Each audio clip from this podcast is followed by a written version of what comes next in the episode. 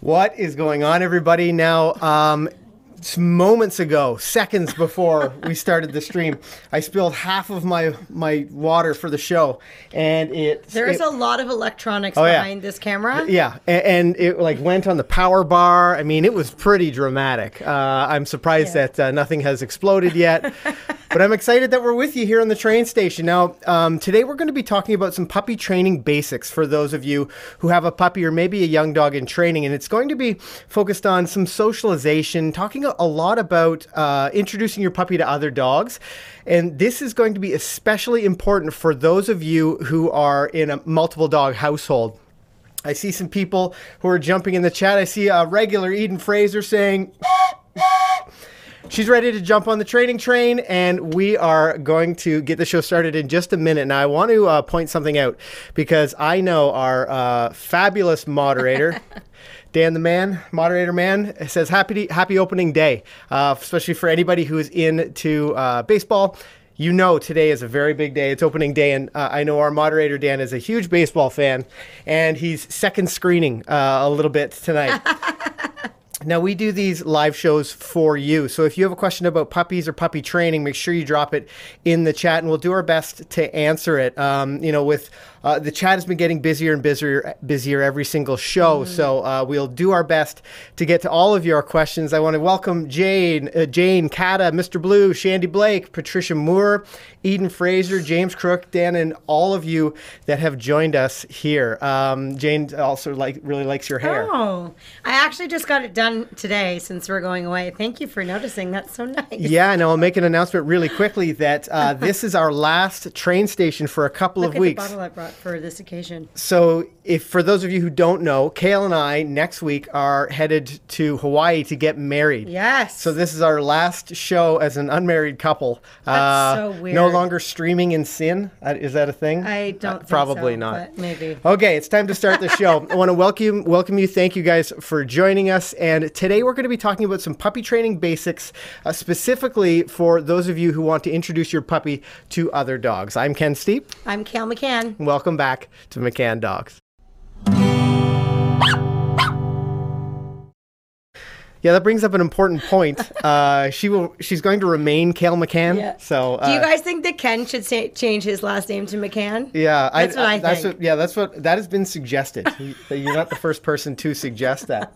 Um, No, I like your last name actually. I think um, this show is going to be a, a really fun one. I think there's a lot of puppy uh, um, owners, puppy trainers, young dog trainers that are uh, that watch our train station show.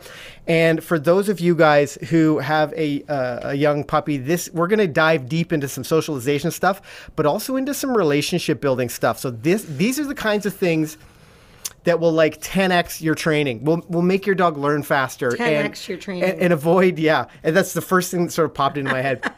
It's really going to speed things up for you, and it's going to help you to avoid some of those, you know, challenges that you have along that you have along the way. Uh, I want to say hello to uh, all of the people that have jumped in. Eden Catherine Fraser Lynn. says yes. Join the McCann clan. yes, join the McCann clan. He is Yeah, kind of already in the McCann clan, That's true. Now, make for, it really official. for those uh, of you who are joining us tonight, something that we like to do uh, is find out where you're joining us from. I know uh, I saw Eden had mentioned that she's uh, she's watching from Australia, but drop in the chat where you and your four-legged family member are checking in uh, with us, uh, checking in from with us in today's show. Um, as I mentioned, we we're going to do our best to answer all of your questions about puppy training. Um, sometimes the chat gets going so quickly uh, that it gets tough. So so anybody who drops the super chat will absolutely get their question answered. Now, if this is your first time on our show, um, I should probably mention that I'm Ken Steepe, and this is Kayl McCann, and we're professional dog trainers for McCann Dogs. We get to help more than 500 dogs every week uh, at the facility uh, to be well behaved I four-legged family members. Yeah. So um, if you have dog training, puppy training questions, we'd love to hear about it. And actually, Kayl, if you're if you're into dog agility or you uh, you know you think you'd like to have a sport dog or d- compete with your dog, Kayl's a 21 time world champion of dog agility. So you've come to the right live stream. Let's check out where people are joining us from Hamilton, Florida, Michigan, Richmond, Virginia, St. Louis, Missouri, Kingston, Lafayette, Louisiana. I'm a new fan. Baltimore. Oh, very cool. I've Welcome, taught Lee. agility in Baltimore before. yeah. I'm guessing you guys are Canadian from your accent. Yes, yeah. you guessed correctly. we both say A a lot. Well, I know I do, anyways. Um, so uh, let's just see. I see. Uh, I see. Uh, Eden's asking what happened. I think the stream's still good. Oh, see Saskatchewan, North Carolina. My, my little brother's in Saskatchewan. I believe Estevan Yep. in Saskatchewan. Uh, Adelaide. Wow, people are joining in from all over the place, and we, we want to welcome you guys to the show now. Let's let's talk. Let's get down and dirty with some some puppy training. Let's talk about the serious stuff. Uh, the first step you always need to do, the first thing you need to do with that puppy in your home is use a house line. And if you've seen the train station before, you probably that's two toots before like five We minutes or to something. toot. We Yeah, to toot. all over it. Um, so, uh, uh, using a house line in your home with your puppy anytime they're out of their crate is so valuable. And let's talk just for a minute about uh, how we use our house line. Uh, Yeah, we'll just talk about what a house line is. So basically, it's um, it's it's a leash essentially, but we try to sort of adapt the leash so that it slips and slides throughout your house, you know, a little bit more easily. A lot of people say, "Well, a leash is great, but it's such a pain in the butt. It gets caught on things, Yeah. and you know, it's really annoying, and the dog tries to eat it, and there's all these things." But and you know, we understand all of those things do happen, but for the amount of time that that you know, having that extra handle on your dog just really makes life so much easier. It's really, really well worth it, and you can train your dog not to chew the line, and you can work through supervision to make the, the line a little bit more easy in your house. So um, you can get just a, a light leash. You can cut the end, um, the handle off the end, so that it's less likely to get caught. And that's what we would recommend that your dog drags around your house anytime that they are out of their crate and have um, any, you know, free time in your home. Um, free time isn't exactly free time though. It's you know spending time with you, but you know that way you can. You can grab it if they happen to, you know, grab some socks out of your room or they've just jumped up on the counter or they're barking at the door or whatever it might be. You now have a way to regain control in a really calm and effective manner, which is um, something that we're going to talk a lot uh, to you about today. Yeah, for sure. Um, I see lots of people. I see uh, Raymond from Mobile, Alabama. Uh, Bev Albright's joined us. Now, um, I'd love to know, just so that we can sort of shape how we deliver this information, how many dogs do you have in your home? Just like just a quick number. Is it one? Is it three? Maybe it's five. I noticed uh, Lisa Hart mentions she has four dogs in her home. Uh, puppies potties, uh, puppy potties outside, and comes back in and does more. We actually have a video on the channel just for you, Lisa, and um, uh, it, it's. Uh, to to stop your puppy from peeing indoors. I don't know whether our um, our uh, moderator will have a chance to grab that, but uh, that would be an ideal one specifically for you. Yeah, so. There's, I, I see lots of people who are multiple dog owners in Yeah. here, and uh, some like really young puppy owners. I also see some people who have other animals, Yes. like cats. That's a pretty common thing. And actually, we have a, a, a someone who watches quite often that asked us a question last week about um, about how to teach a puppy to introduce a puppy to their cat, and we're going to get into something like that in Yes. uh, in just a couple of minutes.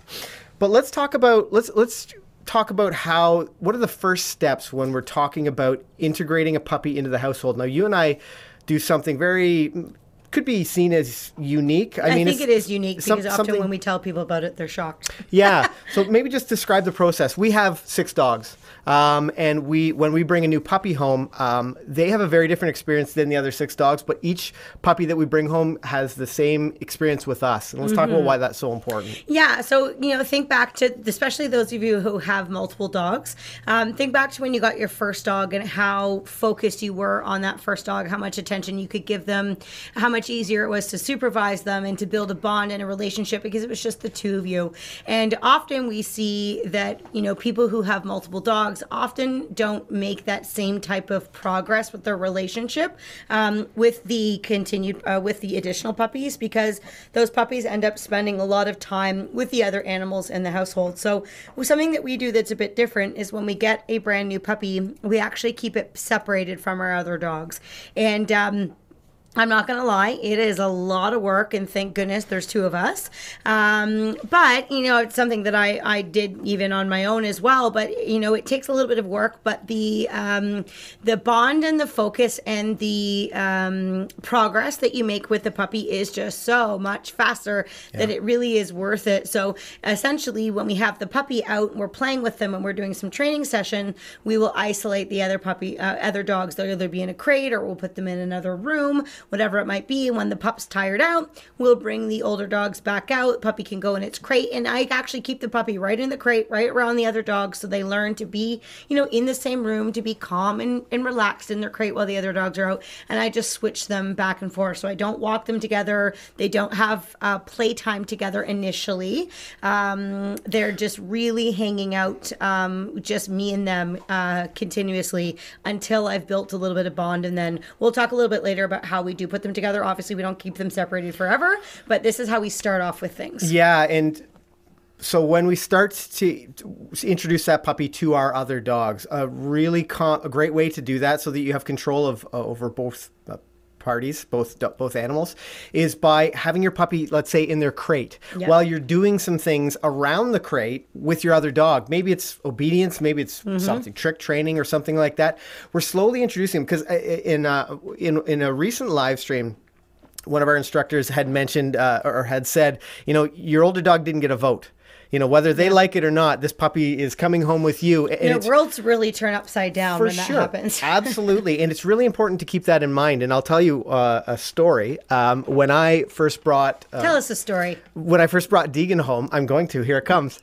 Um, when I first brought Deegan home, I had uh, an older yellow lab. Um, I, at this point, I wasn't uh, like a, a a family dog trainer, and I, I just made a lot of bad decisions. He was And- just a normal guy. yeah, just a nor- your average, everyday, awesome dude.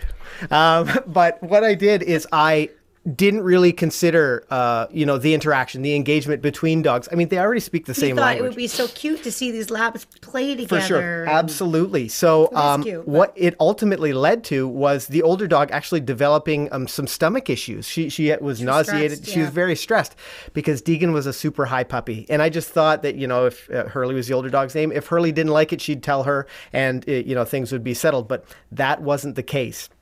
Now, having uh, raised dogs and trained dogs, where I provide little, provide more separation, and I don't insist that the puppy hang out with the older dog.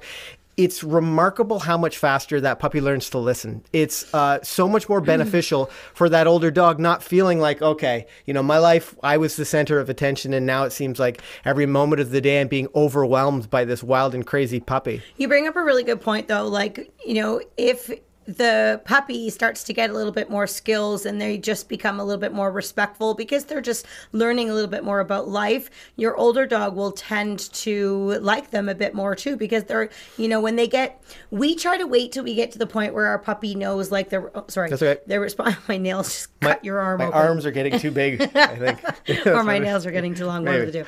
Um, when your puppy gets old enough that they can respond to um, their name or a leave it command or a recall, what happens is when you then start to integrate your puppy with those older dogs, if they get to become a bit of a nuisance because they're babies, you can say, you know, leave it or call them to you. And you have a dog that's been trained to do that and you can control it.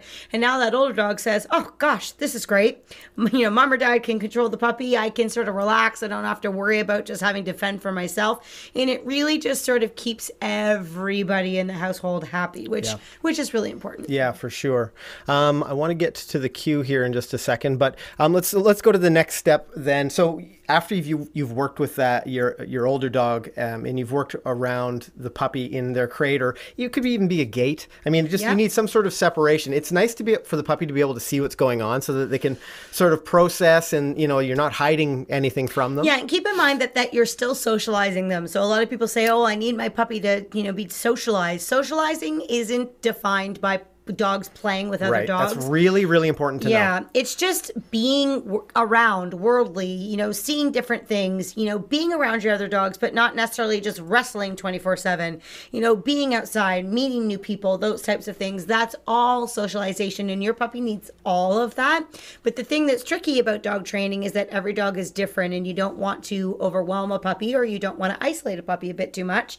And some puppies are going to need more on one side. If you have a really boisterous, super confident dog, if you're letting that dog play and wrestle and do all these kinds of things, they're going to quickly forget about you. Um, or if you have a dog that's too bashful and you're putting them into situations where they could be overwhelmed, you could be breaking your dog's confidence. Yeah. So you need to be really aware of the temperament and the personality that you you have within your puppy, and then think about okay, what can I do to gradually and gracefully um, amplify whatever they need more. So I need to either build confidence or I need to like control my puppy a little bit more. They're all very different, and that's why it's important you need to know about your dog and know about different types of training so that you can make the correct steps to making sure you're going towards improvement and not you know, creating more problems that you have to fix later. Yeah, once you feel like you your puppy is, um, you know, comfortable with the older dog working around them, then we'll have them actually switch places. Basically, yeah, we're going to have our dog maybe in a sit or a lie down, far enough away from the puppy that they're going to be successful, or maybe the older dog can just can go in a crate eh, mm-hmm. very nearby the puppy. I mean, it depends on your. You really want to set your dog up to be successful. Yeah. And if you start the exercise and your puppy just can't think about you, just doesn't couldn't care less, can't wait to go visit the older dog, then that might be an opportunity to put that older dog in a crate. So yeah, it makes it a little make bit them less further distracting. apart, but then also let that be a lesson to you that like, okay, I can see there's a problem here. My puppy doesn't even know I'm in this in this room or that I exist, and that should be a flashing neon sign to you that says I need to build more value for myself. I need to to create a little bit more of a bond between my pup and I. So you know, creating a little bit more space between you and the puppy and the distraction, whatever it may be, whether it's the cat or the, you know, other dogs or the kids or the chickens or all the different yeah. animals that were mentioned in this live stream, um, you know, make more distance between the two so you're not battling a, um, you know, a losing battle. And really assess if your puppy's being successful. Yeah. All the whole way along, you can make it more challenging, make it easier, but yeah. really it's all, it's all about your puppy making the right choices. Um, I, I'm gonna, I want to jump into the chat because I see some great questions coming in here. Uh, first, I want to point out uh, Dan the Legend is at it again. Eden Fraser says, "Yeah, Dan, our moderator. You'll see him if you're new to the chat. You'll see Dan, Dan dropping links, man. dropping links, and and uh, doing all kinds of great stuff in there." So, um, Jasmine Velasquez says four four dogs, one senior who's 16 years old, 16 years old, one two year old, and two puppies. Wow! Oh my God! You have your hands full, and this this is going to be a, a, a, great uh, uh, live stream for you. Um, I'm glad you're looking into dog training. Yeah, Jasmine. for sure. Yeah, because you're, you're, going to be pretty you're busy. You're going to need it. Samantha Cardinal says, I'm getting a four month old puppy in May. Been watching all your videos so I can prepare the best uh, I can to help him make good choices, so I can make good training choices as well. Really, really great, Samantha. Thanks for so sharing nice. that. Yeah. Um, Eggdoll says, I'm, I'm getting a boxer in four days. Well, nice. that's exciting. Wow, it's like the perfect time to watch a live stream like this is when you're yeah. getting just about to get and a puppy. And this is a good time of year to get a puppy, too. Yeah. Raymond Horace says, I'm getting a, pu- a chug pug mix with a ch- uh, pug mix with a chihuahua. I've literally binge watched all the videos I can uh, watch. I'll be getting him when I come back from military leave. Very cool. Nice. And uh, yeah, thanks for your service, Raymond. Um, I liked this question from Dan, actually, our moderator. Should you keep the long line on your puppy when playing and socializing with another dog? That's a really good question. Or is it more of a hazard at that point? So let let's come back to that. Let, us get when we get a little bit farther away from like the new puppy training. Let, us come back to that question because I think it's a really important. It's worth talking about for sure. For sure. Mm-hmm. Um, and I want to answer this before, in case I miss it. Um, what do I do if I am getting a new puppy but I don't have a dog park near me but I want to socialize him? Celebrate. So, yeah, you're lucky to not have to worry about having a dog park nearby. Uh, yeah. Dolls one dog park is is. Uh, we're not huge advocates of yeah, all parks. No, I work. We get so many dogs in for um, behavioral problems, whether it's fear or aggression, or they've been injured and now they need to do it's retraining. A fad, from a dog think, park. Right well, I, I, don't know. I, I just think hopefully it's getting further away from pe- people. Fad, yeah, I think people uh, just think that maybe they haven't had one of those bad experiences. But yeah. being a train station viewer, or I want you to know how bad it can be. It can be so yeah, it's so dangerous until it's bad, and then you're like, oh gosh. Yeah, so don't think of a dog park is a good place to socialize your dog because it isn't. It's a great wide open space if nobody else is there, but it's not good for dog to dog meeting. Probably specify though that we are not against dogs you know, playing with other nope. dogs though. No, for sure. But what we want you to try to do is find dogs that are going to be a good match for your dog. So, you know, I often will let my dogs play with with my friends' dogs, but you know, I know my friends' dogs listens. I know that they're vaccinated. I know that the play session can start and stop when we want it to, and that I can let my dog have a riot, but I also know that that I'm, you know, it's my job to keep her safe as well. So, um, you know, those types of socialization um, uh, situations are fine uh, to do as long as you're really aware, you know. But if you're at a dog park and you know you're there with your friends and you know things are going well, but somebody shows up with a dog that that you don't know, you need to get out of dodge as fast as you possibly can. I can't tell you how many times I have been in situations where I've had my dogs under control on leash and I've been walking, you know, in the forest or whatever, and some people will come up and say, "Oh." You know, don't panic. My dogs are friendly. Where they, of course, don't know I'm a, a, a professional dog trainer and I'm reading the dog's body language and I see that they're stiff in the body and that they are not very friendly. And then, of course, two seconds later, that dog's jumping out and trying to, to go after my dog. So um, people probably think I'm like the most snobby person when I'm out on the street because I just stay away from people and dogs that I don't know because to me, it's not worth it to. Um, my dog thinking that the world is nothing but sunshine and roses. I really want my dog thinking that, you know, life is great, other dogs Yeah. are good. And so because I'm the leader, you know, my job is to to make sure that that happens for my dog. So I'm I always say pick and choose your dog's friends wisely. You know, make sure you feel absolutely sure that that that socialization piece is going to be in your dog's best interest. For sure. And um, I- AG Dolls asked, well, how, how do I socialize my puppy? And that's exactly what we're going to get into. We're going to Oh, talk we about some talked about that. Yeah, it, these are this is this is how we want you to approach it. This is this is how you're going to be the most successful if Mm-hmm. you approach it. Is this way uh, that we're talking about in today's show? Um, when you're anytime you're working with your puppy inside the house or out you're going to have your house line on another trick to be more successful when you're introducing your puppy to your other dog in the home or to another dog is food train them when they're hungry train them with a high value reward of some kind uh, you know using using those moments like for example we have a video on the channel where uh, Beeline, uh, she's just a tiny little puppy. I don't even know how old she was. So cute. But we had her working almost next to Grand Slam, and Grand Slam is our six year old border collie. He was in a lie down, and she was following food lure. She was sitting, lying down, doing all kinds of things. But Learning right from the beginning Yeah. to listen to us while other dogs were nearby. For sure. And it was really valuable to her. So, um, you know, as you're training your puppy, as you're working through some of these exercises, you're going to start to pick up on the things that your puppy really likes. Maybe your puppy really likes tiny little squares of cheese, or maybe they like, um, you know, chicken wieners or something like that. The things that they love.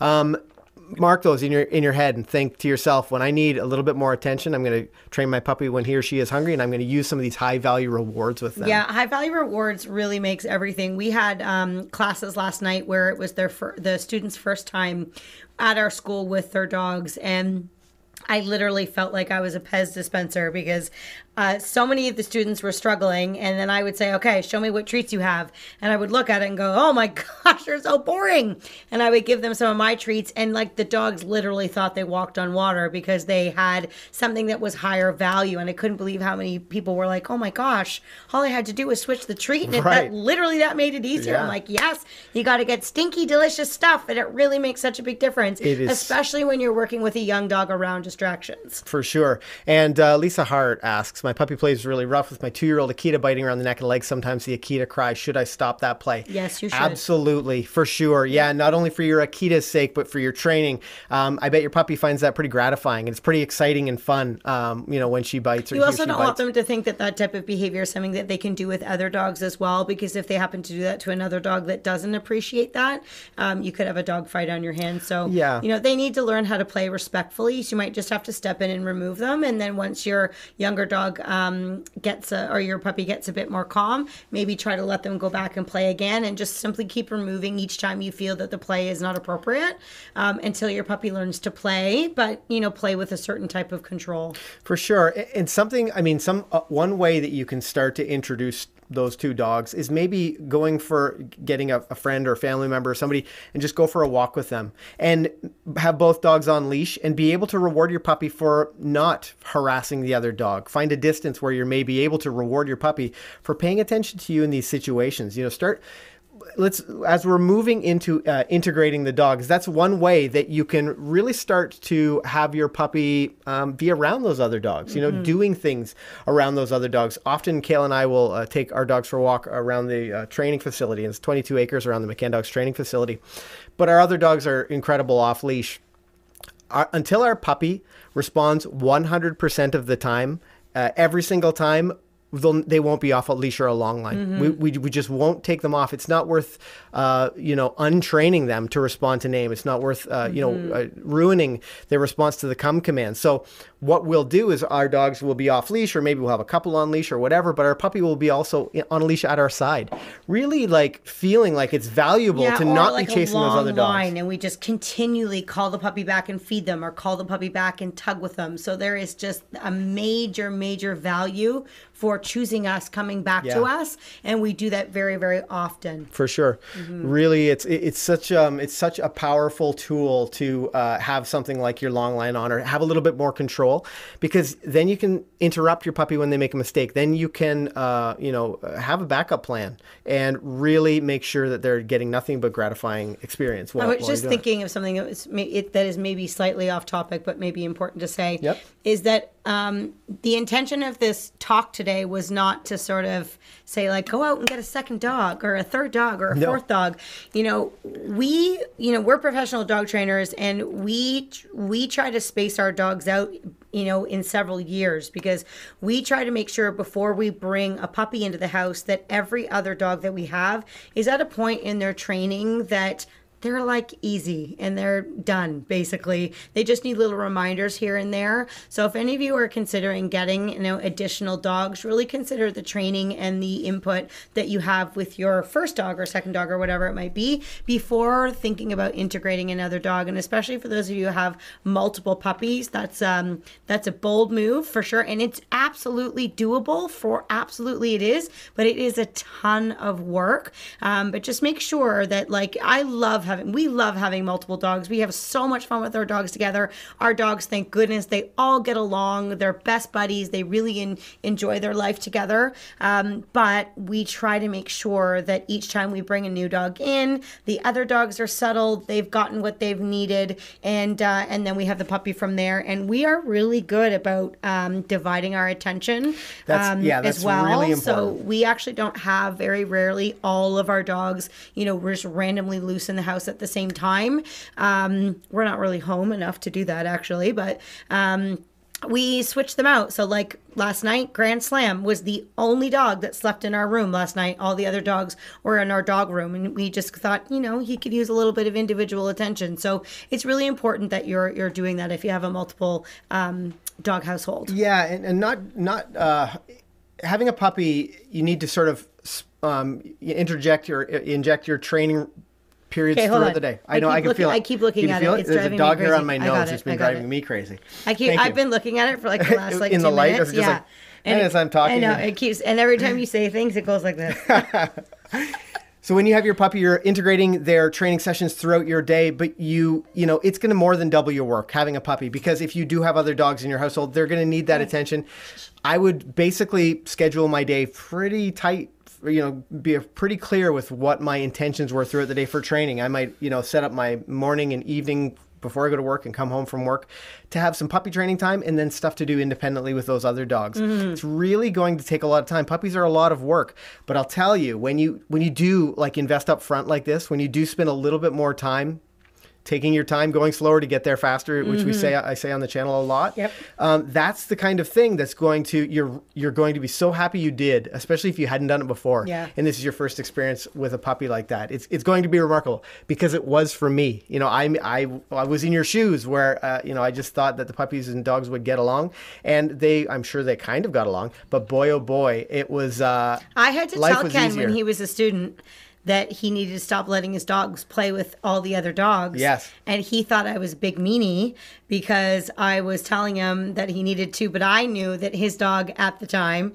wasn't very respectful and he was just letting it reward itself by playing with all kinds of other dogs. Interesting point. Yeah. And then a little while later, he was like, Oh, Kayl, you were so right. In fact, he says that all the time. Yeah, I um, I, well, I don't I don't know if I say that exactly, but it's pretty close.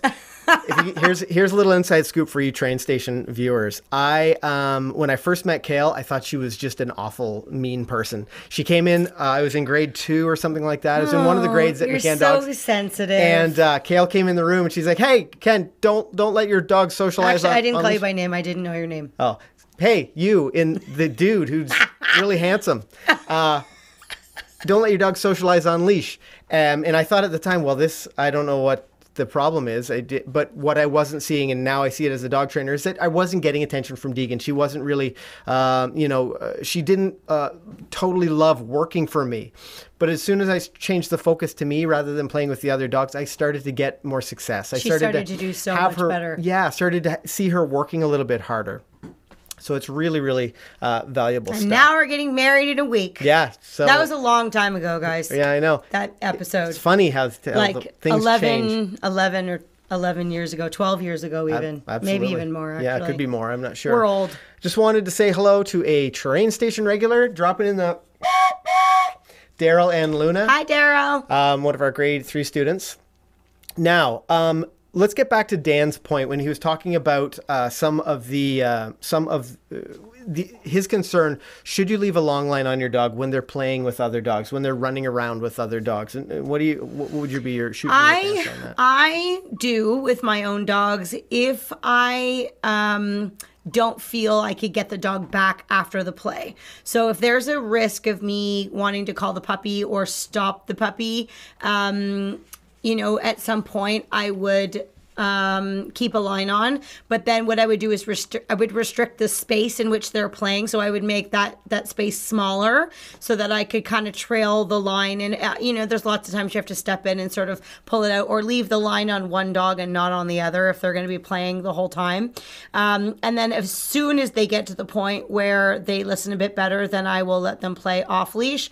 But I don't really give my dog that luxury until I feel very confident that my dog will stop playing and come back to me um, when they are called. So, and it's really so hard to tell you when that's going to happen. It depends on your training and it depends on the dog and all those types of things. But that's sort of the general rule. If you have a listening dog, then you can give them the freedom. If you have a dog that could maybe ignore you and do their own thing, it's really not in your best interest to allow them to have that that opportunity to ignore you when they don't have a leash on. Yeah, so uh, let's ju- let's jump into the chat. Um, Ken, Let's Ken- jump in. Kendra, I love your videos. Been watch binge watching them, picking up fantastic training tips. As we just got a 12 week old Boston Terrier. That's an adorable breed. Yeah. Um, oh, I missed it. Um, we suspect and and just confirmed he's deaf. Do you have any Ah. videos on the topic? We do. We have a couple, I think. We actually have a trainer who um, is an, a remarkable lady. Yeah. Uh, actually, four time world champion of do- disc dog. Disc dog, yeah. With a dog who's deaf. Yeah. With um um. Yeah. Oh shoot, what's the dog's name? Not Bert. Thorpe. Thorpe, yeah, remarkable dog. We do, um, we do have a channel, uh, a video on the channel. It's going to be a hand signal focused, and I think it's uh, teaching a deaf dog to come when called. Uh-huh. Yeah. I think that's the name of the video, and actually maybe Dan's answered that, but Yeah. I'm not sure. The good news is that um, dogs are masters at reading body language. Yeah. Um, so as long as you can get some focus from uh, the deaf dog, um, there's a lot of communication you can do through body language and hand signals. Um, for, and for some dogs, pulses and things like that um, that they can respond to. The hard part is getting the dog to to be focused on you. So um, some of the things that we're recommending about the separation and the and the bond building and all that kind of stuff are going to be really important. Um, but it's absolutely doable. We see a lot of people have great success with dogs, even if they can't hear. Yeah, and uh, actually, I don't know whether I put it in the description, but right now we have our uh, free monthly mystery workshop Right. going on. I, I hope I put it in the description, but if not, you can go to mccanndogs.com and check out a link. This month is actually an attention workshop, and that's that's going to be perfect for you. It'll uh, slowly teach your dog to check in with you more often, and especially if you have a deaf dog, uh, having them check in, look to you for information more often is going to be super powerful. So um, check that link out. Uh, I, I, I wish I knew whether I put it in the description, but it's perfect for your situation. If it's not in the description, go to mccanndogs.com. Um, let's see here. All. So Samantha Cardinal asks, "What are your thoughts on dog runs? I have a large one, and I was planning on putting the puppy I am getting in there when I'm at work, or should I use the crate and indoors until he's properly trained?" That's a great question. Actually, I don't think we've had that question. No, that before. is a really good question. Yeah. Um, so here's my take on it. Um, I l- absolutely love our dog run that we have here. We have a very, very large one. Um, but we do not leave our dogs in it while we are not home uh, for a couple reasons. Number one, for safety. We don't want anybody coming to, you know, to steal them. Um, not that that would happen in our, in our neighborhood, but you just never know.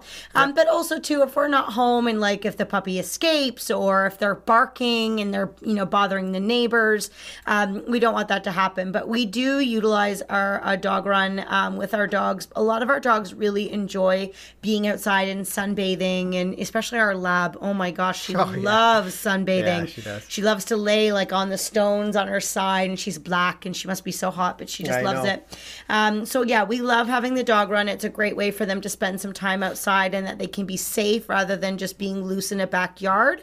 Um, but I don't necessarily recommend leaving your dog in the run while you are not home Right. for safety reasons and behavioral reasons. Because if you're not home and the dog starts to develop bad habits like digging or barking, would be the two probably um, easiest things for them to develop. Yeah. Um, if you're not home, you can't address those behaviors. You know, when we're home and our dogs are out in the dog run, we have access to seeing them out the window. And it's not uncommon for us to poke our head out the window and say, like, hey guys, quiet, or whatever, so we can address it so they learn to be well behaved, even though we're not technically out there with our eyes on them every single moment. Yeah, really good.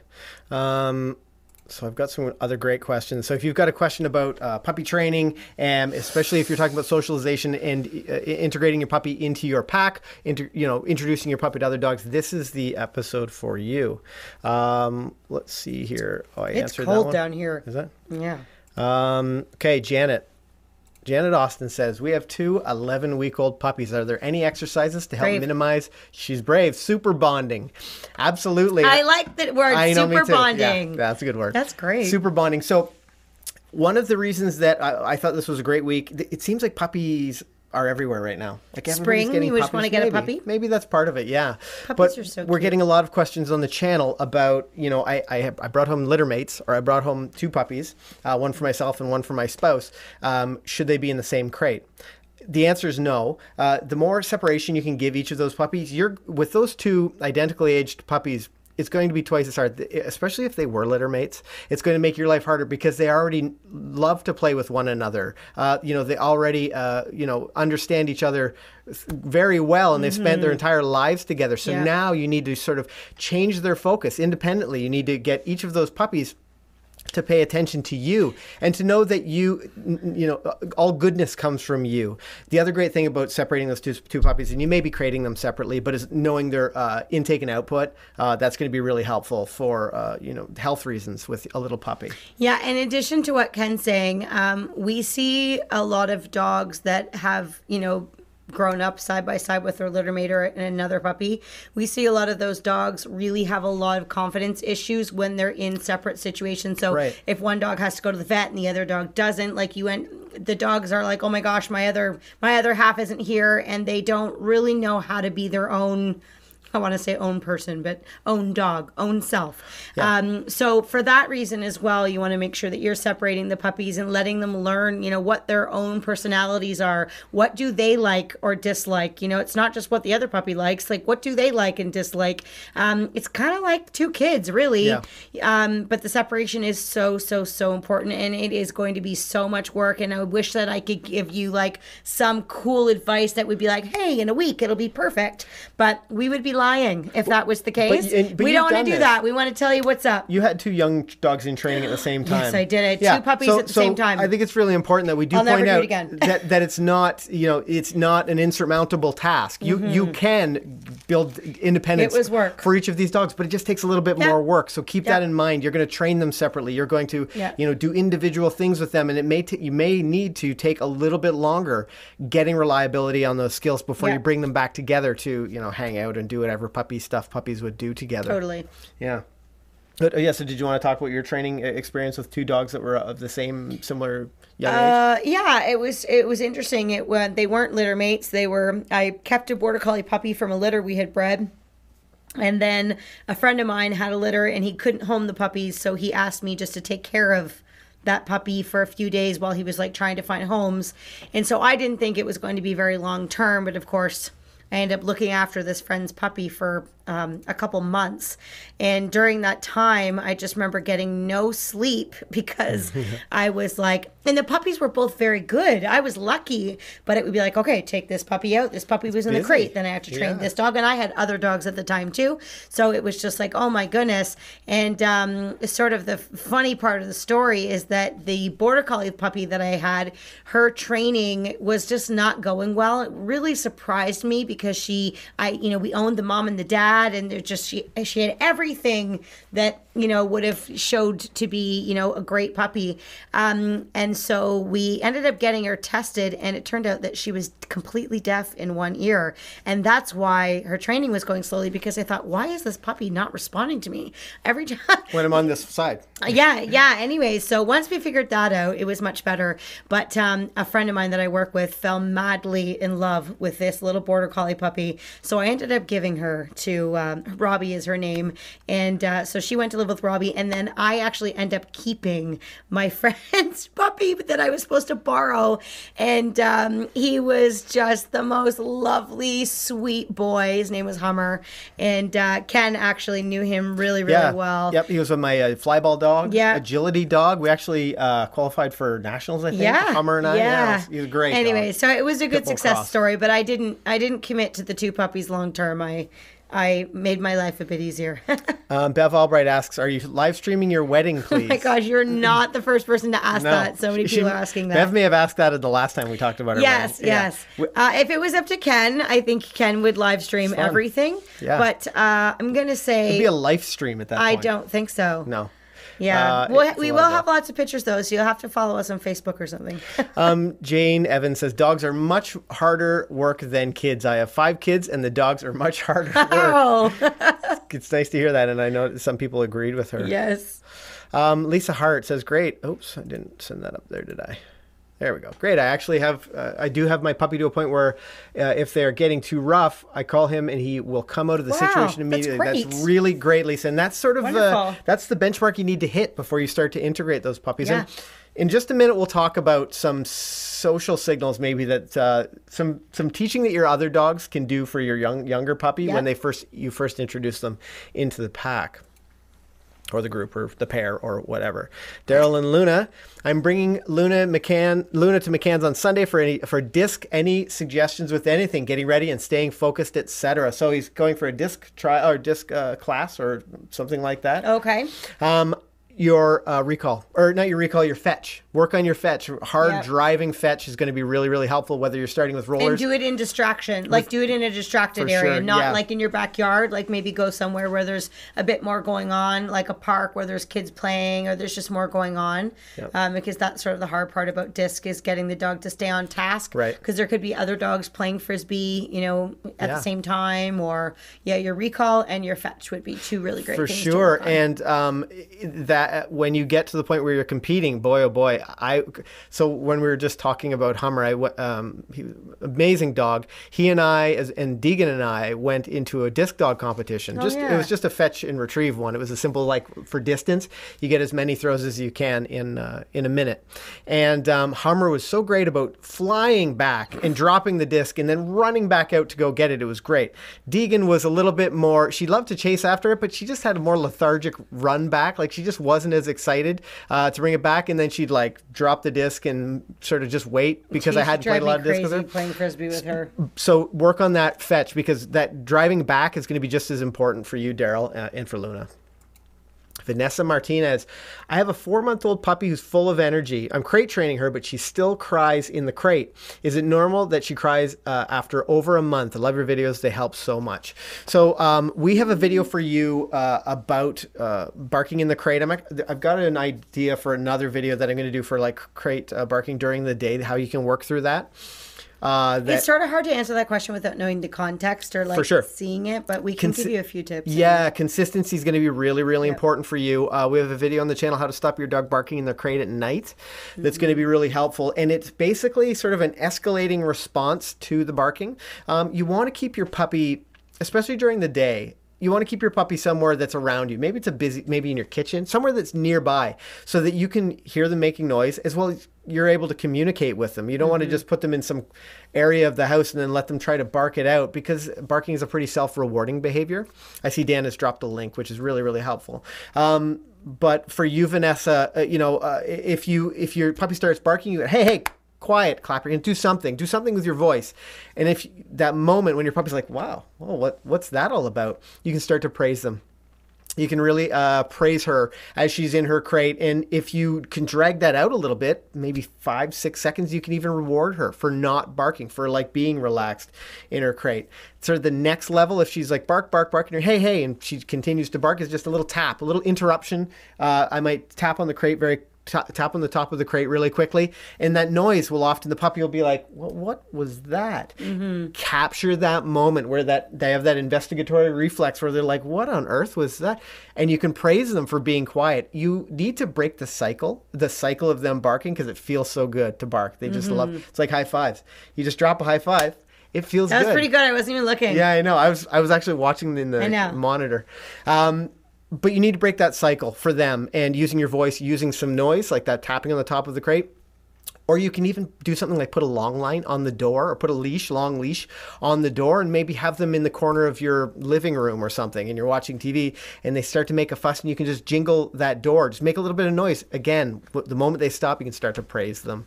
Um, but there's that escalating scale and I know Dan dropped a um, uh, link in the chat that'll be really helpful for you and your puppy. It's not totally atypical, but if it's something that you're going to need to train through. Mm-hmm. Yeah. Okay. Um, let's see here. Love all your videos. I plan on getting a puppy towards the end of the year, and I wanted to know how I should potty train when I live on the seventh floor of my apartment. There is an elevator. Okay. So we have lots of uh, uh, potty training videos on the channel. Um, in your situation, and your brother's in a, high up in an, in a um, an apartment as well. Floor. Planning planning ahead is going to be really really helpful. Yeah. Knowing that you're going to have to maybe shorten the schedule. You, you can't ever let your puppy uh, when they're really young. You can't let them um, think that they don't know if they can hold it until they get outside. You want to sort of pr- be preactive, uh, pr- proactive rather than reactive. So you want to be taking them out before they even really know that they have to go times that you're going to take your puppy immediately out to the down to the ground floor before they go in their crate after they come out of their crate mm-hmm. after they eat after they play like if you play something fun in the, in, in in your home in, in your apartment um, you're going to take them out you're going to be proactive by setting them up to be successful so that they they're inside with an empty bladder as best you can i don't know what else you might have to yeah i would agree with all those points okay um, let's see cray cray Nico says, if we crate train our dog, when do we trust our dog enough to allow them to use the dog bed? Love this question. Love this question. Why don't you answer this one? Because yeah. I know you're you uh, have talked about dog. Um, I didn't quite see it. If we create, oh here it is. If we crate train the dog, when do we trust our dog enough to allow them to use the dog bed? Like um, overnight? Is that what we're getting at? Whenever. when can you put a dog bed in the crate? Um, well, um Oh, a dog bed in the crate. Okay, yeah. sorry, I didn't understand your question. Oh wait, I think that's. Uh, I didn't know whether you meant like a dog bed, oh, like around the house that's a good or point. overnight. I'm not sure. Maybe. Um, we'll maybe... quickly answer both. How yes. about that? Okay. Um, okay. So if it's the dog bed in the crate, um, basically that has to do with whether your dog has not had any accidents in the crate for quite some time, and also if your puppy's not prone to chewing. If they're doing a lot of chewing, you don't want to put a dog bed in their crate because they could end up chewing it and then hurting themselves. Um, so think about the um, the progress of your house training and the chewing before adding a bed into your crate. Some dogs can have a bed really early, and some dogs. I one of my border collies, she didn't have a bed in her crate until she was a year old. Right. Actually, almost over a year yeah, old because she yeah. would just shred it. Um, and she wouldn't even she wouldn't even chew things outside of her crate. It was like she'd be bored and she'd rip it apart. So it was a while for that. In regards to like a dog bed outside of your house so if your dog's starting to you know have enough training that you sort of feel like you don't need to utilize the crate quite so much we do recommend teaching them a go on your bed type of um, exercise where they learn to have like a spot where they can kind of hang out yeah. maybe while you're eating dinner while you're watching tv so they're not just kind of roaming around and getting into mischief. Um, but we would start to recommend to do that once you start to have a few basic skills on your dog where you would have the ability to ask them to lay on the bed and then remain there. So you need some obedience skills uh, for that. Um, and then the same thing goes for like the overnight thing. So, you know, our dogs, when they're puppies, they start off in crates in our bedrooms um, right beside us. And then as they get older um, and we're starting to get, you know, better training and more reliability with chewing and house training, then we'll let uh, progress to letting them sleep, um, you know, on a dog bed or, or on our bed in in the house, um, in the bedroom, depending on the puppy and where their where their training and their listening is at. So hopefully we hit all three Yeah. possible options. Absolutely. for yeah. your question. Let us know if um, if that was what you were looking Yeah, for because it was um, it was There's a couple ways. Yeah. Okay, so James Crooks Sr. says after three weeks of uh, potty training, he has three days of not pooping in a crate while at work. Uh, in, in crate while at work for eight hours is it un- is it unrealistic to ask an 11 week old pup to hold his pee that long? It is. Eight hours is a long It's a little time. bit of a stretch for an 11 week old puppy. Yeah, Like in like three weeks or four weeks, it might be okay. But yeah, like when the, when the puppy is 15 weeks. Yeah, Yeah. Um, but 11 weeks is, I mean, some puppies might be able to do it, but I think that's pretty tough. Yeah, and you, you, I mean, if there's any way, you just want your puppy to be successful. You don't want to put them in a situation where they're like, well, you know, I don't, I, I was able, I was able to go potty in my crate yesterday because I was in there for Yeah, so long. Yeah, and it felt good when I didn't have to pee Right. anymore. yeah, right, exactly. So if you can, uh, it'll just be helpful for you if you're able to set your puppy up to um, not have accidents in their crate. Then Yeah. Mm-hmm. you won't have to untrain anything, which is uh, you know pretty powerful. And then what you. you can do is as your puppy starts to get older, so like in three or four weeks when your puppy gets to be like 15, 16 weeks, you know, instead of eight hours, go eight and a half hours and see how that goes. Right. Um, you know, eight, you know, nine hours, just push it a little bit more. And you can even try pushing it overnight, uh, since you'll be there, uh, to sort of work through if, if the puppy does start to whimper, if it's starting to get to be too much. So just, yeah, take it slow. Um, and I see Cray Cray Nico said, yes, I meant around the house and, and Oh, okay, overnight. perfect. So Um, hopefully we got so that. there's a couple great questions in here. I want to just get to the uh, senior dog stuff. Uh, as you introduce your puppy to your older dogs, you may and, and you have great verbal control. Uh, you may notice that your older dogs are regulating some of that behavior. Sometimes we always see this when we introduce a new puppy to our Mm-hmm. We pack. have some very good teachers in our house. Right, and just talk about you know what's acceptable, what's not acceptable, when you should maybe interrupt the behavior or interrupt the puppy. I think that'd be helpful. Uh, So if you do have an older dog that's capable of um, very fairly, you know, disciplining your puppy and telling them what's what's inappropriate, sometimes um, their relationship and how they figure each other out can sort of solve itself by just letting those, you know, the older dog and the puppy communicate. Um, and we know we have six dogs, so um, there are some dogs that we know that are really good at that, and we have some dogs that aren't. So my border collie Grand Slam, he is terrible with puppies, and the fact that he does not want to do anything wrong, so he would let a puppy jump all over his head and do whatever and he would just look at us and be like i really don't like this but please make it stop. Right. but he would never do anything himself which some people would say oh he's so good with the puppy which is not the case. I'm putting my poor boy in a situation where he's like I don't like this but I know I'm not allowed to be mean to the puppy so it's it's stressful for him. So when I have puppies with a dog like that I supervise much more closely and when the puppy's being a bit of a brat I step in and I back grand slam up and I remove the puppy Right. where I have other dogs like Funky Monkey for example where she will play with puppies but if the puppies get even a little bit out of control or disrespectful she will discipline them very appropriately and fairly and firm enough for that puppy. And then she just gets right off their case and she'll start to play with them again. She's excellent at being able to say, that's not okay, and, and that is. So you really need to know um, what the appropriate response should be from a dog. And then if you're not seeing that, you'll need to be able to step in and either back that older dog up or you need to remove the situation and give that older dog a little bit of freedom, which we sort of touched base on a little bit earlier. But there are some circumstances where, you know, it can work into your favor if you have an older dog that is good at sort of setting the rules straight, as long as it's appropriate. Um, I- I think you'll see varying. So occasionally we'll have friends who will, uh, you know, will will look after the dogs, or they'll come over and we'll be going out somewhere with the dogs, a hike or yeah, something. something. And uh, this new dog ha- doesn't have a lot of exposure to other dogs, and they get pretty stimulated when they see the our pack, who's you know wild and crazy, and We have has a tiny toy poodle who's really stimulating. Yeah, for sure. She's yeah. The dogs especially like to chase her.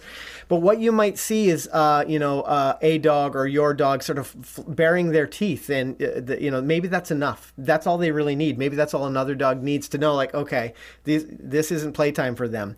But when it goes farther than that, or when you see the dogs returning, coming in back and back uh, over and over again, then you do need it's your responsibility to make sure that that older dog or that other dog isn't having, uh, you know, a, a negative experience here. Um, I want this is a little bit for older dogs, but I wanted to point this out for a moment. So Valeria, I like that one too. okay, Valeria R says, uh, "I have a 15 week old Great Dane puppy, and I'm having a hard time walking. Him. Any tips or recommendations for a good harness?" Now we do have um, uh, we do have some uh, teach your dog to walk on a loose leash video. Yeah, and I think Dan may have answered her earlier about Okay. a gentle leader. So let's talk. Yes, so uh, we we recommend Hmm. Good something. job, Jan- uh, Dan. You- Yes, he's all may- over it. Maybe He's the moderator, to become man. an instructor now. yeah. Um, we love the idea of using a head collar rather than a harness, and there's a few reasons for that. Um, I, I just actually saw something the other day somewhere uh, about the how a harness can change your dog's gait oh, I just saw that today. dramatically, and it can really, uh, especially for especially for a big dog like a Great Dane. Any Yeah. any of the taller, long bone dog, uh, longer uh, legged dogs, Mm-hmm. um, it can really, you know, it's not it's not good for them. We sort of think to ourselves, I'll put my dog on a harness and they won't like to pull as much, or it's easier for me to control them because it's got some mechanism that like you know changes the how and how it they're is held. in some ways as long as you intend to go straight and you don't want to turn your dog away or adjust them in any way so like you may even see pictures of my dogs on social media wearing a harness but my dogs don't wear a harness until they're completely trained to walk on a leash and i can redirect them with my voice anytime that we want. So when you especially when you have a large breed if the dog is um, pulling and you need to redirect them, it's very, very difficult to do that when your leash is attached to the middle of the dog's back. Right. It's much easier when the leash is attached to the front of the dog because when you turn the head away from a distraction, the rest of the body follows. Or if the dog's pulling and you turn the dog's head away from the direction that they're pulling, the dog will follow a little bit more easily. So, you know, if you, especially a dog like a, a Great Dane, you know, if you had a, a horse, for example, and you just had a lead around their neck and you were trying to turn them, it's a lot more challenging than if you have a halter on the dog on the horse. I can't say the right proper animal right now on the horse's head because then you can lead that horse's head away and then you can turn a very large animal very gently and, and change their direction. So the gentle leader. Um, it works very similar to that. Now, there is a ton of head collars out there on the market, and we specifically recommend the Gentle Leader as we feel from our own experience that it is the best head halter for many, many reasons. And I know this live stream isn't about a, a Gentle Leader, but if you just go and say, hey, I need a head collar, um, there's a bunch of different ones out there. So the Gentle Leader is the one that we Yeah. that we would suggest that you use. Is it's the best one. because you can transition off it more quickly. That's And it probably just one of is more comfortable. for sure. It fits the dog better. It just there's all kinds of reasons. specifically for Jane Evans, I want to say dropping knowledge a in toot toot the her train life. station. Absolutely. Um, so uh, there's lots of great questions here. Let's see. I know uh, Dan mentioned this one as well. My pup has no problem going upstairs, but fears coming downstairs. Any suggestions? That's actually really common. yeah, it is really common. Uh, taking it slowly, rewarding each step, finding steps that. I have a really good trick for that. okay, let's talk about it. You can say your trick first. Then you guys can decide which trick is better. Well, it, mine isn't a trick. It's straight out training. When you Ken's try to- being really serious right now. Yeah, well, because uh, yeah, absolutely. Try to find there's sort of varying degrees of stairs all over you know the place.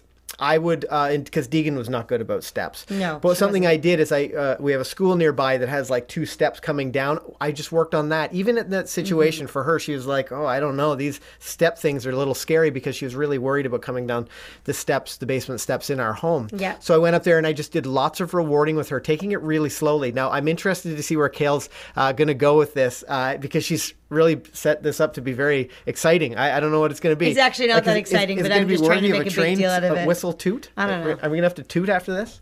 I hope you don't. um, so one of the best ways that I've dealt with this is back chaining. So you start at the bottom step and you have them do one step and then you reward them and then you uh you I know, isn't he so serious right now? Yeah. And then you pick them up and you do two steps and then you reward and then you do three steps and you reward and you do four steps and reward Yeah, and you keep back chaining because one step is not nearly as scary as doing 15 steps or however many steps. Back chaining is actually a training method that we use for all kinds of behaviors, especially in agility. Um, but uh, it works great for the staircase as well. You can do sure. the same way out going on the way up too if your dog's struggling on the way up and not the way down. Yep. Great. Um, uh, Jasmine is it, I think it's Jasmine uh, Velasquez says so you mentioned that you should separate puppies when I need to let them out to do their business should I take them out one by one on leash Unfortunately, Jasmine, yes. Yes, yeah. yes, you should. Um, it will be a lot easier too because if you take them both out and they're both on the leash and they decide they're going to have a little wrestle and your leashes get all intertwined and tangled, um, it takes longer, I know, but it will be better if you can take them out individually. That way, you know that you know you, you know that they've gone. You can control them more easily individually. Um, and again, of course, once you have better control and the puppies are a little bit older, you will eventually be able to take them out together. This is not a long term thing, but right now we would recommend that you do it individually. Uh, Lisa Hart says, I know this is probably bad, but our Catahoula Pit Mix uh, puppy has been sleeping in our bed since we rescued him- at eight weeks, and he's 15 weeks today. Now, some people, you can, you may be, I mean, maybe it's, um, it may make your life a little bit more challenging, uh, but maybe not. I mean, there's a chance that it, w- it won't have If you're any not using negative a crate effect. at all at this point, it will make your life more challenging. For if sure. you are using the crate, like say throughout the day or whatnot, or when you're going to work, which hopefully that you are, it might not be too bad of a transition to have the puppy sleep in the crate overnight.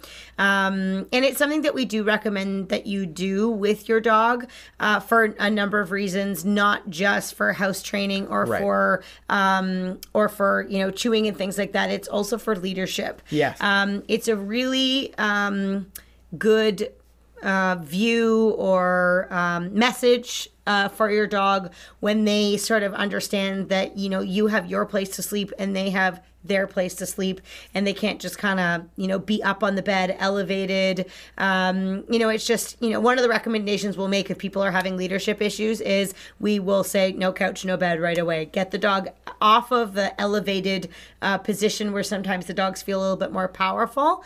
Um, so and we just start off that way so that we don't have to you know fix things. And then as the dogs start to really get into the groove of the training then usually we let them up on the couch before we let them up on the bed in, in our household. Um, but everybody's individual some people never let their dog on the bed or never let their dog on the couch and that's okay too. It's just it's all personal preference but you sort of want to make sure that you're wor- working towards that. And at this point i feel like your puppy is far too young to be having those luxuries. Um, sometimes when they're young like this they're actually really really good. So a lot of people say oh my puppy's so good. Right. but you haven't you need to hold on to your hat because Yeah. there's you The haven't hit, period. You haven't, yeah, you're in the honeymoon period. You haven't hit the adolescent stage. You haven't hit where the puppies do the testing, all that stuff, where they're sort of thinking, you know, where do I fit in here? So try to get that changed now before before you get in too deep. And imagine from your puppy's perspective, Lisa, if uh, when you're using a crate or you're using some sort of um, air, limited space area, that um, you know life is uh, isn't that exciting when they're in there, but every time they come out, they're with you. You know, they're with you. They get to uh, you know do things. You you provide them with uh, resources, whether it's toys or food or play or whatever. And then when it's time to nap or when it's time to just hang out and be quiet, then they can go back into the crate. Imagine, think of how quickly your puppy's going to look to you for information. Your, how quickly your puppy's going to think you are the best thing on earth and that you're worth listening to. So that that's sort of the the overarching message. The train station message behind that because uh, it, there's so much value in uh, that perspective. Um, Taylor Braddock. I know Taylor joined us late, late last. I think it was late last week. Um, I know that uh, this is the opposite of the topic. Sorry, but how would you recommend socializing a dog who hasn't had all the, their vaccinations, no dogs at home, and was brought uh, brought home at six weeks instead of eight? Now, I don't know how old this puppy is. Um, you do have to be careful about ex- exposing your puppy to other dogs. but keep in mind, Taylor, when we're talking about socializing, we we're not talking about other dogs. A puppy, especially that age, you socialization means like people, places, and things. More than any, we, we spent uh, the last maybe hour or so talking about how to integrate your puppy into your life and then integrate your puppy into meeting other dogs. Mm-hmm. But especially at this really young age, oh, uh, Dan says eight weeks now. Uh, especially at eight weeks, um, you don't want them to be uh, integrating into uh, yeah. you know with other puppies. so to give you an example, like we have puppy classes where we do do some socialization, but we don't allow puppies to come before they're 10 weeks of age yeah. because we need to make sure that they have their proper vaccinations um, before you're exposing them to other dogs, but also other surfaces. You know, you know they're they're babies and they need to you know have you know the proper vaccines and, and immune system and all that stuff. Um, so you don't be in a rush. You have a young puppy right now. Just build a bond with you and the puppy individually. Um, wait till the puppy's a bit older before you worry about that type of thing. For sure. You got lots of time. Henrik says, I have a 10 week old puppy. He's kind of playful, but he's pawing a lot. He met another dog uh, and pawed uh, pawed this dog in the face, which led to a bit of barking back and forth. Any tips on the situation? Um, so, one thing that I wanted to, to pull from this um, comment is you need to be really careful anytime your dogs are greeting. Uh, dogs that greet on leash often creates a really challenging situation. Mm-hmm. Not only does uh, you know are your dogs sort of have a limited amount of space to go, a lot of times those dogs will meet on a tight leash. So now the dogs think, well, I don't really have, I can't go anywhere. If this goes weird, or if, this person or this dog doesn't really like me, I can't escape. So they they uh, leap to uh, you know a barking, or they leap to you know growling or whatever. Mm-hmm. Also. Uh, your dogs communicate through body language a lot. And one thing that a dog will do if there, you know, there's any tension, you'll see them puff up their chest a little bit, their neck will get stiff. And that's essentially what you're accidentally creating when you have them like pulling on a tight leash meeting yeah. another dog. You're, you're artificially creating that body language. Mm-hmm. So uh, all of the things that we were talking about today in our uh, puppy socialization, in, in, introducing them to your other dogs or introducing them to other dogs, you want to make sure that these aren't like on leash, leash, nose to nose situations. Mm-hmm. I would mm-hmm. never, never allow my dogs to meet another dog when we're out on a walk uh, on leash. I just wouldn't, it wouldn't happen. They don't need to. They can remain in at my side. It's actually a great training opportunity. They mm-hmm. can remain in at my side. I can maybe go out and meet the other dog, but um, I mean, we sort we have a we have a, a, unique perspective because we end up seeing all the people that come in with problems, ha- with horror stories yeah. from these types of situations. And you know, 50 people may not ever have a problem with it, but it's 51 and 52 that have a dog who for the maybe for the rest of their lives they need to be like working with them trying to help them to be confident when they're out for walks or whatever the thing we have is. a different perspective too because we know that there's so many other ways that our dogs can seek joy. So, you know, a lot of people say, well, you know, the dogs just want to play. Like, how can you take that away from them? Well, that's just one that's just one thing and it's really not that big of a deal. You know, we don't we don't allow our dogs to do it, but it doesn't mean that we're like stuck up and we don't let our dogs do anything fun. We just know from so much experience that those situations generally don't end don't end up well. So we try to um, you know, allow our dogs to have play opportunities with people that you know dogs that we know. Or we yeah. do um, playful things together with our dogs. So you know if we go to the park we're going to the park to play frisbee with one another to play chuck it or whatnot. And then we're going to walk together back. You know i didn't get my dog to go somewhere set them off leash let them run around and me sit on my phone and you know drink a tim's. I got my people, dog if anybody's watching the us they'll have no idea what drink oh, a tim's tim hortons is our coffee place yeah, like drink, your drink dunkin' donuts yeah. Um, good point. Um, I got my dog to do stuff with. I want to do something with them and, and be, you know, spending that time together. And, um, you know that's sort of what we're what we're getting at here. It's not all about like hoity-toity like dog has to walk at your left everywhere. No, not at all. we're not those types of trainers. No. We just want the dogs to listen and be respectful and um, you know be able to have fun but we really control the fun so that the dog isn't being put into a situation where they're going to lose their confidence get into a dog fight get hurt or learn to just ignore us and not think that we're like their their be all end all Uh, I think we need to definitely touch on this one. Uh, we have a seven week old puppy who's less than two pounds, and an 11 year old uh, female who is 45 pounds, and a five year old boy who's Wow, a 101 range. pounds. Is there anything special I should do when introducing them, considering the size? And we can sort of relate because we brought Hippie Shake, our Yep. toy poodle. How much does she weigh? Four, she weighs pounds? um five, six pounds now, but pounds? when we brought her home, she was probably two, two pounds. So we would absolutely uh, take more time in introducing her into that pack. No Hippie Shake's a little bit un- uh, a little bit different, but what sort of tips would you give somebody who's got like a really big dog who's in uh, meeting a puppy for the first time? Um, if I was going to be having them interact, I would make sure it was highly supervised. Um, and I probably would hold the little puppy at first in my arms so that I could ensure that it didn't get squashed or anything like that. Um, but I would. I I would I would be more careful with the really big dog, depending on the dog's nature. Like, are they like are they boisterous dogs? Are they really sort of gentle giants? It's you know i don't want to put like a restriction on like the size of dog or the breed because we see all kinds of breeds and you know one rottweiler is very different than another rottweiler. So um, it kind of depends on the dog and their temperament but when you have a dog that that small i would first let them and you know sniff each other maybe with the with a very small dog in your arms and it would be like a like a two second interaction and then i would pull the puppy away and then maybe try it again but um i would be very careful with the dog at this stage in the game Yeah. being so small And everybody's on leash. You have co- gentle giant control. okay great yeah. so you might find that the the actual bigger dog is is easier than the middle sized dog depending on the energy um but yeah just just be aware be careful Lots of uh, amazing of puppy talk today. today. Uh, lots of tooting. always here on the train station. Now, as I mentioned at the top of the show, uh, this is our last train station for a couple of weeks, and we're gonna miss you guys. I'm we maybe we'll have a Hawaii train station. No, it's not happening, guys. Maybe maybe there'll be like a uh, uh, an oceanside train station with the phone. Who It's not happening. Well, who knows? But We we'll love you. Now we we are talking about not happening. we are talking about um, creating maybe a vlog.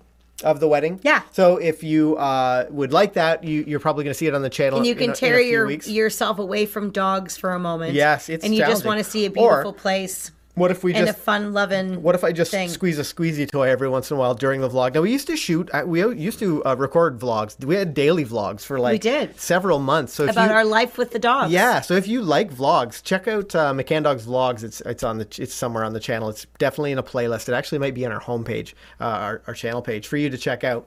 But I want to thank you guys for all the great questions. We hope we've helped you out. And if this is your first time on the channel, make sure you hit that that subscribe button. We publish new videos every single week to help you to have a well behaved four-legged family member. Um, you guys uh, were so much fun tonight. We want to thank you for all your great questions and we can't wait to see you when we get back and we're married. That is the weirdest thing. I want to thank you guys for watching. Uh, on that note, I'm Ken. I'm Kayl. Happy training. Bye for now, guys. See ya.